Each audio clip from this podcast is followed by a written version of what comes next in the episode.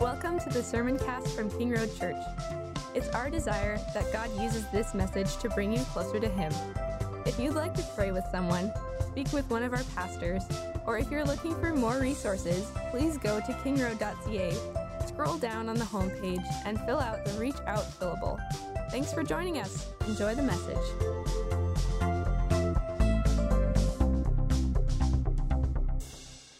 Going to continue our series through the Beatitudes. Matthew chapter 5, verse 7 we'll be in today.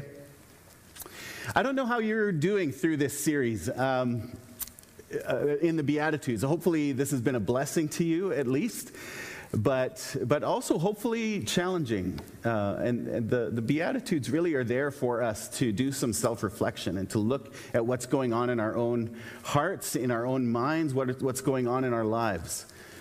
Um, I know that as I'm going through it every week, as I study each verse and even just specific words, words like meek, or even this week, mercy, you look at that word and you start to turn it, you know, it's like. Um, You've probably heard the analogy when you look at a diamond and you turn it and the light reflects and refracts. So, one angle you see this beautiful prism of rainbow colors, and then you turn it a bit and there's a bright reflection back at you and a, a sharp uh, kind of glistening off of it. So, this is, this is how I'm finding the Beatitudes, and I'm hoping you're finding the same thing. Because I know for myself, as I look at each one too, I'm finding that when I'm studying each of these passages, the Holy Spirit brings a, a little poke into my conscience and it's just like, hey, you could do better with this. And that's the, that's the meaning of, or that's the purpose of this. Even Jesus says at the beginning of the Sermon on the Mount, he's wanting this to be the foundation of what he's going to teach. And he wants us to do some self reflection. So we need to be asking ourselves Am I actually poor in spirit? Because for myself, I know that I can be really cocky at times. I can really be self confident and not putting my trust in the Lord in those things, not being humble before the Lord or before others, but, but more like, yeah, I can do this. It's all about me. Or do I mourn over my own sin? I know I have at times, but there's other times where I'm just really self righteous and I can reason away all the things that I do. Or meekness, or hungering and thirsting for righteousness. These are areas that I fail in regularly. And I'm sure you do too. So we need to look at these things and be asking ourselves, having that self evaluation as we study and pray at home, looking deeply at these commands, meditating on them, and seeing what is the Lord calling us to do differently in light of these things. We need to evaluate ourselves under the microscope of the Beatitudes. And I'm not even talking about our really at this point about our external things, but what about internally? What about our character? What about the attitude we bring into things? Even if we're doing the right thing, do we have the right character, the right motive, the right attitude? These are the things that the Beatitudes are driving deep to, to dig up in us. So we need to be doing that. Because our actions are built on our attitude, our conduct is based on our character. So today's is today's verse, Matthew 5 7, blessed are the merciful, for they shall receive mercy. Again, it's a time to do some soul searching. Am I merciful? Are you merciful? When we look at the world around us, I think we'll find that the, the world really isn't very merciful. The world shows a lot more vengeance, vengeful rather than merciful. And I think if we look at people by nature, you, you would say that people aren't merciful by nature. You have to come to that conclusion. Because when we look at the world around us, people are calling you to go get yours. You know, the, the whole karma idea. They want, they want karma to come back and pay people back for what they've done. If you look at history, you think of the executions of the past and when they used to have public executions. Think about the time of the Reformation when reformers were getting burnt at the stake and you'd get hundreds or thousands of people out there to watch this. If people are merciful, do you really want to go and watch that? No, it shows the vengeful nature of our hearts, not the merciful nature of our hearts. So, what does it mean to be merciful? How can we be more merciful? Because Christians are called to mercy, not vengeance.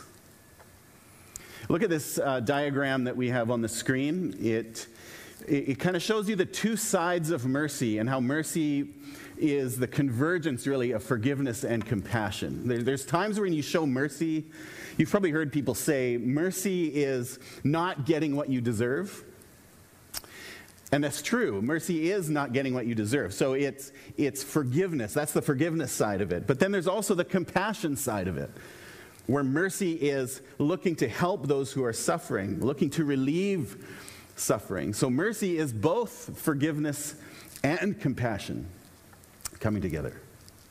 So as we look at this today, we're going to see that the big idea is that Christians show mercy to both sufferers and sinners.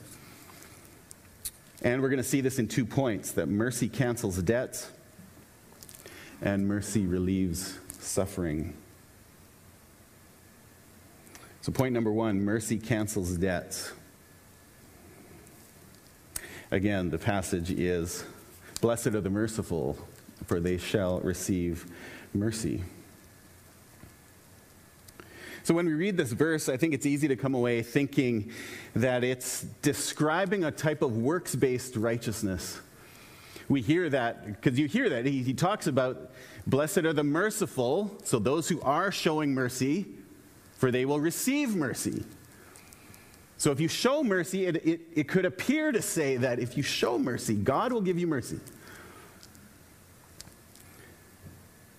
But then if you think about the rest of the New Testament in particular, you think about the, you think about the, the explanation of the gospel in um, Ephesians chapter 2, and you think of what Paul says there. He says that our salvation is a gift of God, a result, not a result of works, so that no one can boast. Now, isn't showing mercy a work? So these two, if you look at it just on the surface, you can think, oh, these two kind of contradict each other, but they don't.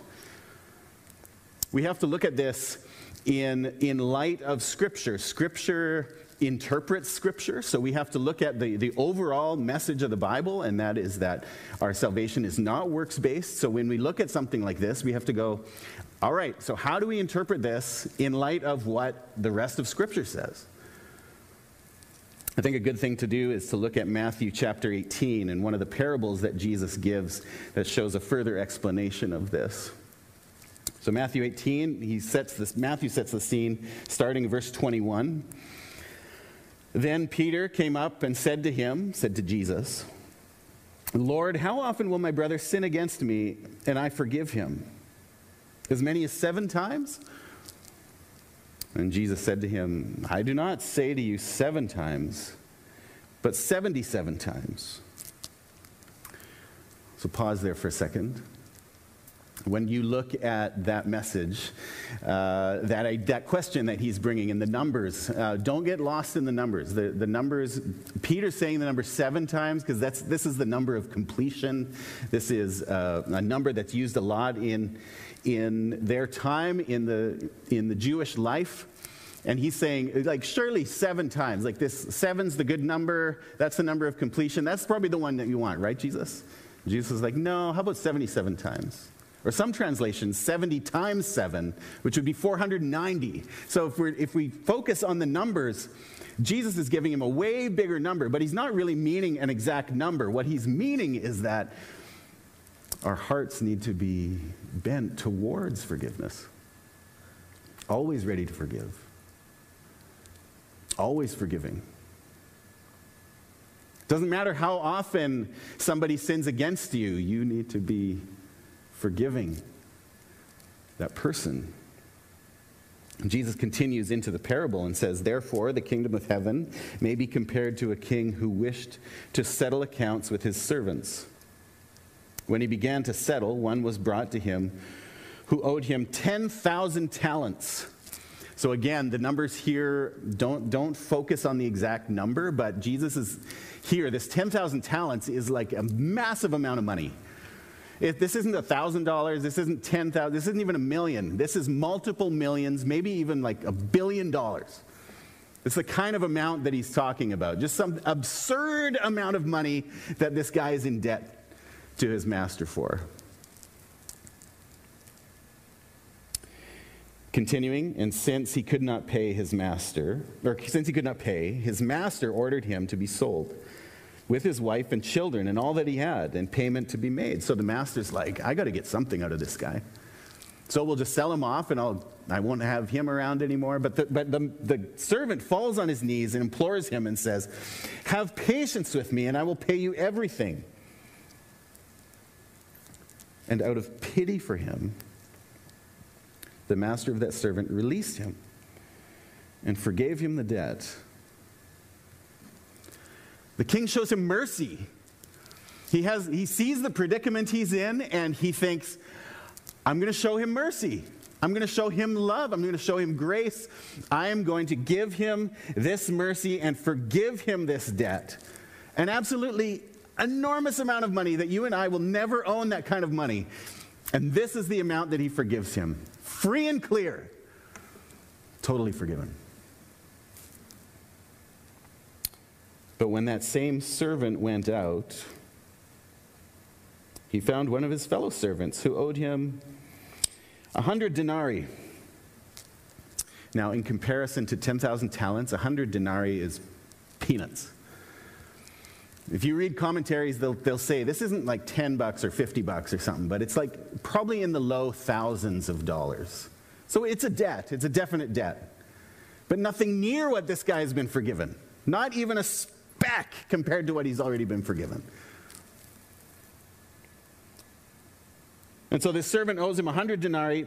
And so the, the servant seizes him and begins to choke him, saying, Pay what you owe. So his fellow servant fell down and pleaded with him, pleaded with him, Have patience with me, I will pay you. Sounds familiar, doesn't it? And he refused, and he went and put him in prison until he should pay the debt, which is never. How are you going to pay a debt when you're sitting in prison? When his fellow servants saw what had taken place, they were greatly distressed, and they went and reported to their master all that had taken place. Then his master summoned him and said to him, You wicked servant, I forgave you all that debt because you pleaded with me. Should you not have had mercy on your fellow servant as I had mercy on you? And in anger, his master delivered him to the jailers until he should pay all his debt.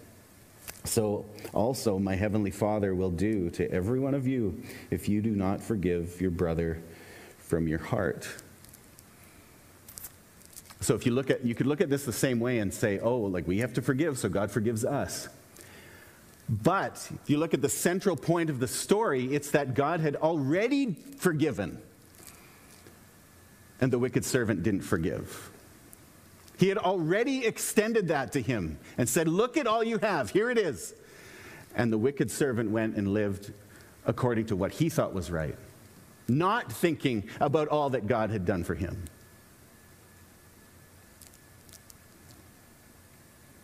So, Jesus' point is the one that has truly been changed by God's act of mercy towards him will act likewise to others. That's what God does, right? Like he, he comes to us, He initiates, He comes to us, He calls us, He leads us to repentance, He leads us, or He shows us His mercy and His grace and His forgiveness. And then those who claim to believe that and follow Him go out and don't do likewise. Remember, Jesus is teaching primarily to people who, or I mean, all, to people who know what they, they know the Jewish scriptures, they know the Torah, they know the law. The religious leaders are there, they know the law. And he's pointing at them, saying, Do you act this way?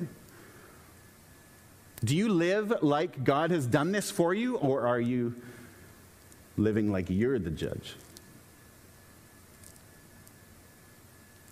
the one who recognizes the enormity of the forgiveness that God has given to us, goes out and acts in mercy, not in vengeance. Jesus is saying, Look at yourself. Are you really worshiping God? Are you really worshiping God? Do you really see the true gravity of your own sin? If you think about, if you know the true gravity of your own sin and the distance that that places between you and God, and that that's been forgiven, that that gap has been closed, surely you will act in joy towards your brother and forgive him. Surely you will have mercy. Another example of, of this, uh, as, as, as, I was studying, that came to mind was I, I, was remembering reading The Hiding Place by Corrie ten Boom. And when you get to the end of that whole story of her life, and Corrie ten Boom, if you aren't aware, um, a lot of younger people might actually not know, but Corrie ten Boom and her family hid Jews in their home in Holland during, the, during World War II. And they, it was found out, and the Nazis took them, put them in prison, took Be- uh, Corrie and her sister Betsy, and sent them off to an all women's prison camp called Ravensbrück. And when they were at Ravensbrück, uh, they endured all sorts of torture and uh, shame and terrible things starvation, all of the things that you've heard about in Nazi concentration camps, this is what they went through. And after she got out and after the war, she went and spoke in churches about her experience. In 1947, she went to Munich and spoke there and was speaking on the idea of forgiveness.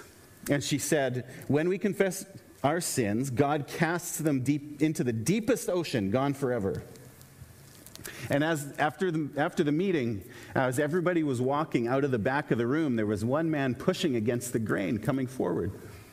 And she looked at him, and he was wearing a brown overcoat and held his hat in his hand.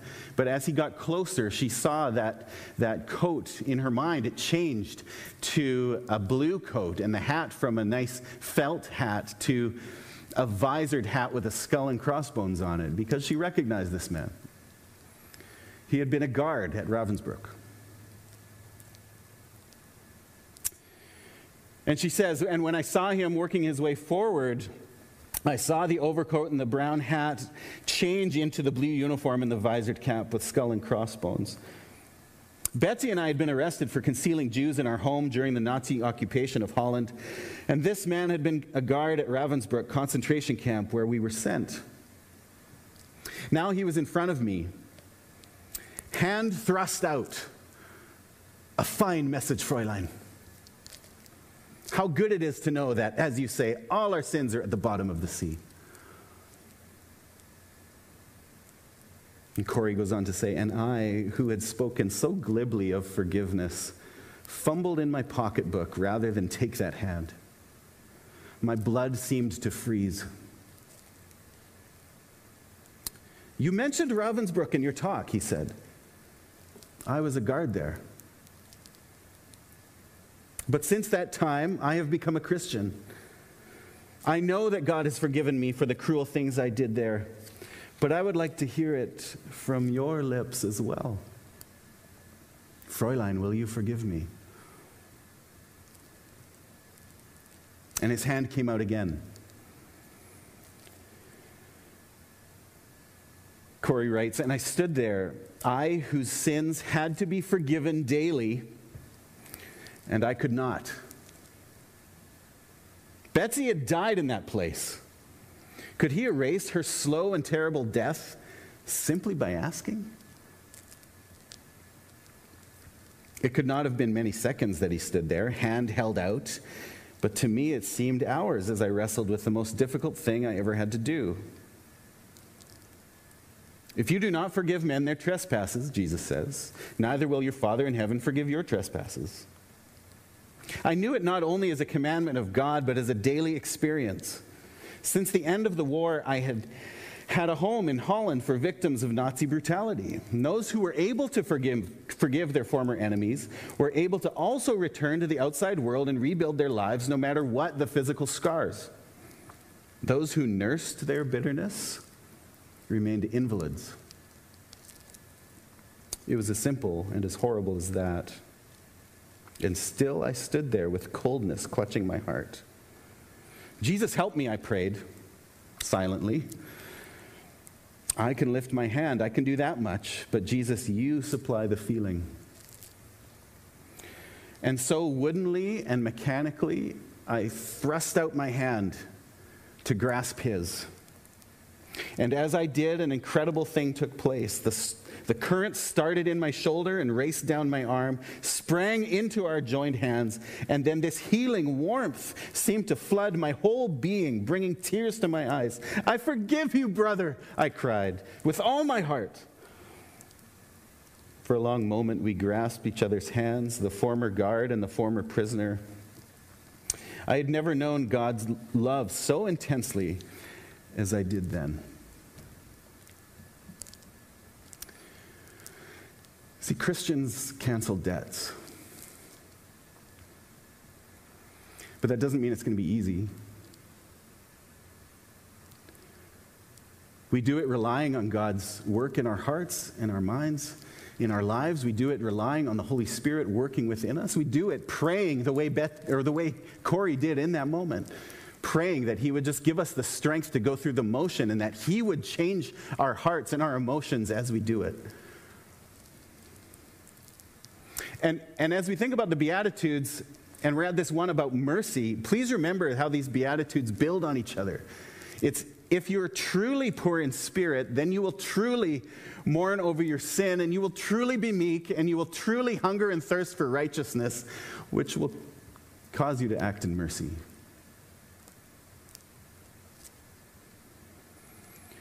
Why is that? Because that's who the Christian is.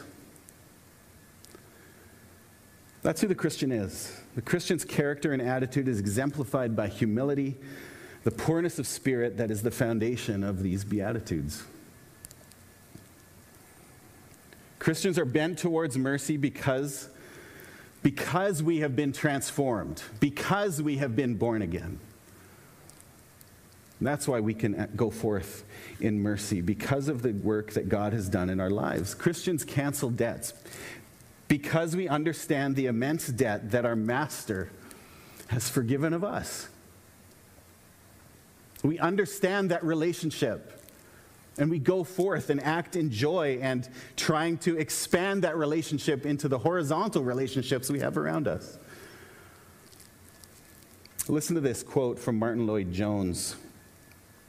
He says, If you are not forgiving your brother, you can ask God for forgiveness, but you will have no confidence in your prayer, and your prayer will not be answered.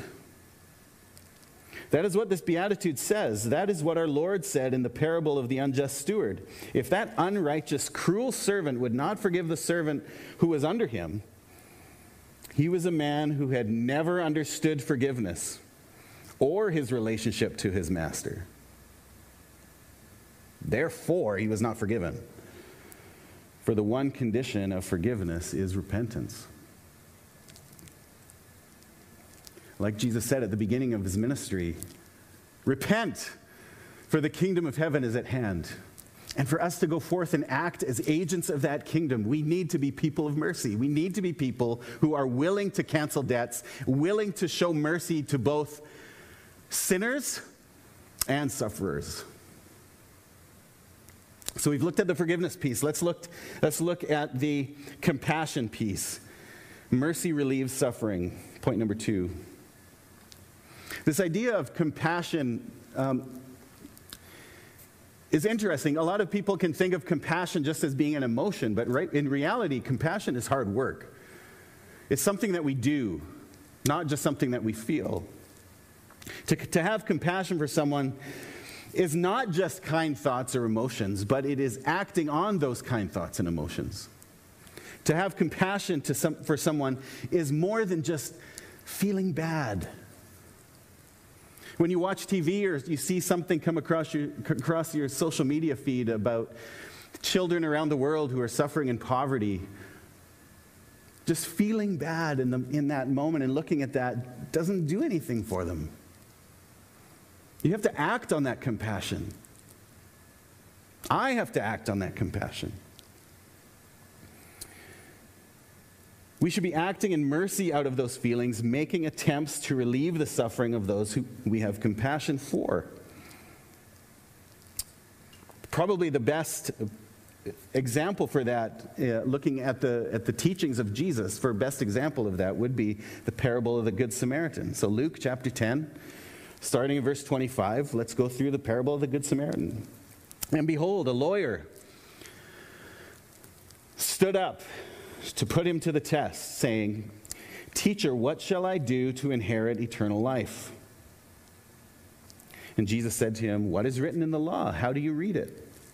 So, the type of lawyer he is, he's not just a legal lawyer like we have in our day and age here who goes and studies law and deals with, uh, you know, the, the Constitution or criminal law or family law or whatever that's not the kind of law, lawyer he is. He is a, a, biblical lawyer. He is somebody who is looking at the law of the Torah and ruling based on that. And so Jesus asked him, How do you read it, lawyer? What's your judgment? And so the lawyer answers, You shall love the Lord your God with all your heart and with all your soul and with all your strength and with all your mind, and your neighbor as yourself. And he said to him, You have answered correctly. Do this, and you will live. But he, desiring to justify himself, said to Jesus, And who is my neighbor? Jesus replies, A man was going down from Jerusalem to Jericho, and he fell among robbers, who stripped him and beat him and departed, leaving him half dead. Now, by chance, a priest was going down that road, and when he saw him, he passed by on the other side. So, likewise, a Levite, when he came to the place and saw him, passed by on the other side. So, Jesus is pointing out here listen, you've got these two religious leaders, priests and Levites. Levites in the Old Testament, they are the priests. Now in New Testament times, not only Levites are priests, but other guys too. So you've got priests and Levites walking down this road, these two guys. They come across a guy who's clearly been beaten. He's laying there, left for dead, and they just kind of skirt around him. You know, we don't want to get ceremonially, uh, ceremonially unclean. Let's avoid this situation. Got places to go, things to do. Now, I think when we hear this, and you, if you've grown up in the church, you've heard this, you've heard this story many times. This is the one parable that you watch the news, and the news refers to the parable of the Good Samaritan because somebody will be hurt, and the news will say, and a Good Samaritan came by. So when, you, when you've heard this in the past and you've thought about this story, these two guys, you think about, what a couple of jerks. Goodness, how in the world could you, could you just walk past a guy that's half dead, laying there, beaten, clearly needs help. How could you just walk past that? Well, let's walk in their shoes for a second. Let's imagine this is King Road on the way down to Riverside, close to where it's under the bridge, under the freeway. And you're walking down the hill there, and you find a guy laying on the sidewalk, naked, might look a little beat up. What are you going to do? Now, maybe you call, you grab your phone. I'm going to call 911. Well, imagine you don't have a phone. Imagine 911 doesn't exist. Imagine the police don't exist. There's no paramedics. Imagine you're walking on this, this road, and guess what? There's hardly any population around because you're really in a kind of crazy, desolate spot between these two towns. It's up to you, in other words. What do you do? I mean, this guy might have something, he might have a disease that I could catch if I touch him. I mean, I've, I do have other things. Surely somebody else will come along and help him. Are you going to pick him up? and, and, and help him? Are you going to put him on your animal and take him and allow yourself to be inconvenienced by this guy? Because look at what the Samaritan does. Continuing, and but a Samaritan. And a Samaritan, if you are an, an ancient Jew, Samaritans are like, I mean, they're, they're kind of almost worse than Gentiles. They're basically traitors. They're kind of, they live up north, they're, they've, they've intermarried with other religions around them. They don't come down all the time to worship here, they have their own place of worship. Uh, Samaritans are, they're nasty, man. But nevertheless, a Samaritan, as crazy it is, as it is, as he journeyed, came to where he was, and when he saw him, he had compassion. He went to him and bound up his wounds, pouring on oil and wine then he set him on his own animal and brought him to an inn and took care of him. So not only does he bend down and risk, I mean, who knows what, what's going on with this guy? Who knows? Is he actually half dead? Maybe he's pretending and he's waiting to beat me up. Maybe he's possessed. I don't know what's going on with this guy, but he takes the risk. And he bends down and he deals with him and he binds his wounds and he puts them on his own animal. He delays his own life by a full day to help this guy. And he spends on, on his own things that he already has with him. But then look, and the next day he took out two denarii and gave them to the innkeeper, saying, Take care of him, and whatever more you spend, I will repay when I come back. Remember, there aren't, there, there, aren't hospitals, there's no welfare, there's, there's, no, there's no government agency. He, he does this all in his own volition to help this guy. This is mercy. So Jesus asks the lawyer, which of these three men, the priest, the Levite, or the Samaritan, do you think proved to be a neighbor to the man who fell among the robbers? And he said, The one who showed him mercy. And Jesus said to him, You go and do likewise. You see, friends, uh, mercy is costly. Mercy is costly. When we're going to show mercy to someone, and, and, it's mer- and it's costly on the forgiveness side too, because over there you're, you're having some emotional cost to that because you're having to let go of the, the, the desire to get revenge and the, the, desire to hold a grudge that dwells deep inside us. And so there's emotional cost there. But on this side, you're talking about financial cost, you're talking about possibly health cost to yourself to go and help somebody, you're talking about a cost of time. Mercy's costly. And the Samaritan took the risk.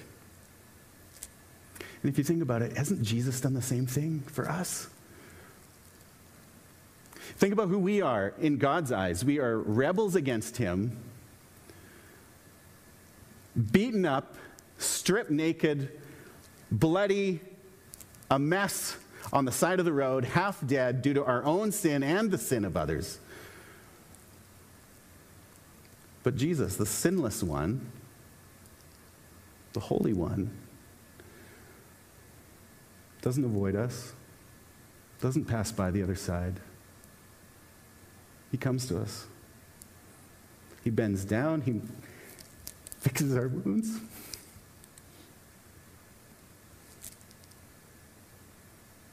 He stepped down from heaven to do this. Picks us up, cleans us, heals us, and what does it cost him? It costs him everything. It cost him his life.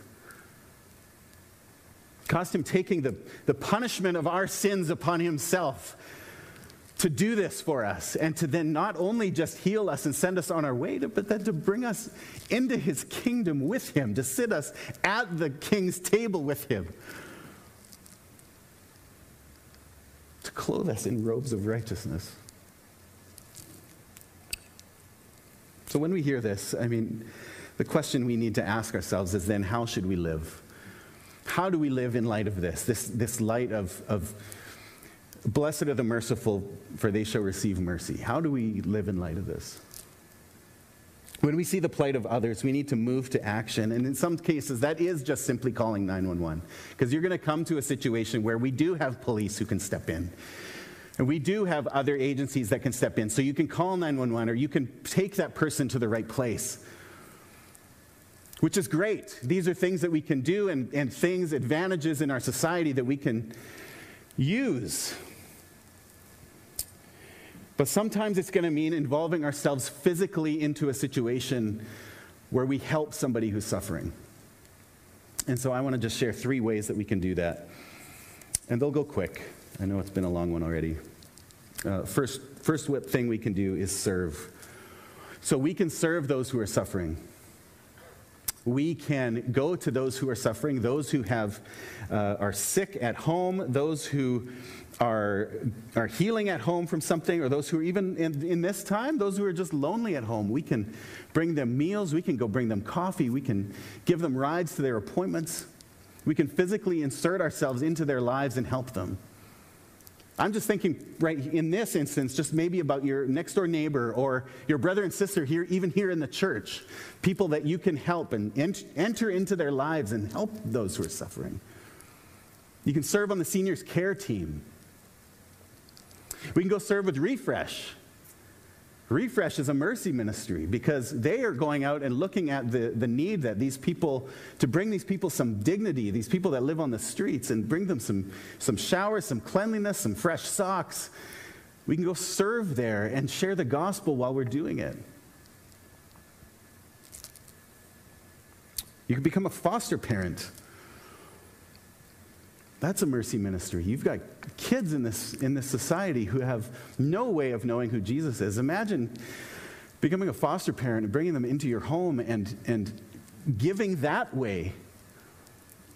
And I know there's people in our church that do that. You could volunteer as a crisis pregnancy counselor at Hope for Women as a way of helping those women, showing mercy to these women who are in situations that they are having a hard time finding hope in, but also as a way of showing mercy to the unborn because hopefully you're preventing abortions at the same time. Some of us might even be called into a life of service where we need to go overseas into another culture as a missionary, bringing the hope of the gospel, but also serving and alleviating the physical and the, the temporal needs, even of the people who are living there. So we can serve that's one thing you can do. Second thing you can do, you can give. If you think about it uh, and you look at those commercials that come and those, those different, all the different agencies you hear about, there is no way that we can physically help everybody. There's no way that we can all do that. But there are people who are doing the work, and so we can give to support that. So if you think about how those, those kids around the world that are suffering through poverty, we can give to compassion, Compassion International, and we can adopt a child through them and give to support for that child's needs, and also then even correspond with those kids. And I know many people in our church do that. We can give to a ministry like International Justice Ministry, which is there to help fight human trafficking and sex trafficking. It's a great ministry. We can give to Multiply or MCC or Samaritan's Purse we can give to our own church because there's many ministries, and some of those ministries even, that we support financially. So we can give when we can't physically get involved and when we can't go and give our time and things like that. And then the third thing we can do is pray. Sometimes there's no way that we can even give because the situation that we're in in life, our, our means just don't allow us to give into things, but we can always pray. Because even in times when we can't be involved and we can't bring the mercy that needs to be there, God can. And God can either fix your situation so that you can go do it, or God can actually lead somebody else to go and do it. Or God Himself, by the Holy Spirit, can bring the healing and the, the message and the, the physical needs that are there that need to be brought to a certain people or a certain person. Prayer is incredibly powerful. So we can serve, we can give, we can pray. So, King Road, let's be people that have mercy. Let's be people that do this through serving, through giving, and through, through prayer. Let's be a church that's known for mercy, a church that's known for mercy both to the sufferer and to the sinner. I'm going to close with this quote from one of my professors at seminary, John Frame. He wrote this in his book, Doctrine of the Christian Life. He says, In Christ, God has shown us incalculable mercy. Surely love so amazing, so divine, demands our all. Let us go forth aggressively to love others as Christ has loved us. Let's pray. Lord, this is uh, the call to mercy is, is a hard call. It's hard on us uh, emotionally, it's hard on us spiritually, it's hard on us physically, financially, every way, Lord. If we are going to be people that are living lives of mercy, it's going to hurt. But Lord, we don't do it to earn anything from you. We do it because of all of the mercy that you have shown us. We know the pain that you went through. We know the cost that you spent, Lord Jesus, to come and just to live among humanity and to put up with sin around you all of the time and to deal with the, the filth in the world. But then ultimately, Lord, to even give your life as a promise to us that we can also have eternal life with you in your kingdom. So, Lord, we look forward to that day, but we know that until that day, mercy is needed. So we pray that as we go out into our world, that we would continue to show that mercy, or for those of us who aren't currently showing that mercy, that we would start to show that mercy to those around us, that we would forgive, and that we would have compassion. So, Lord, thank you for canceling our debts and for being there for us. We praise you and we love you. In your name, Jesus, amen.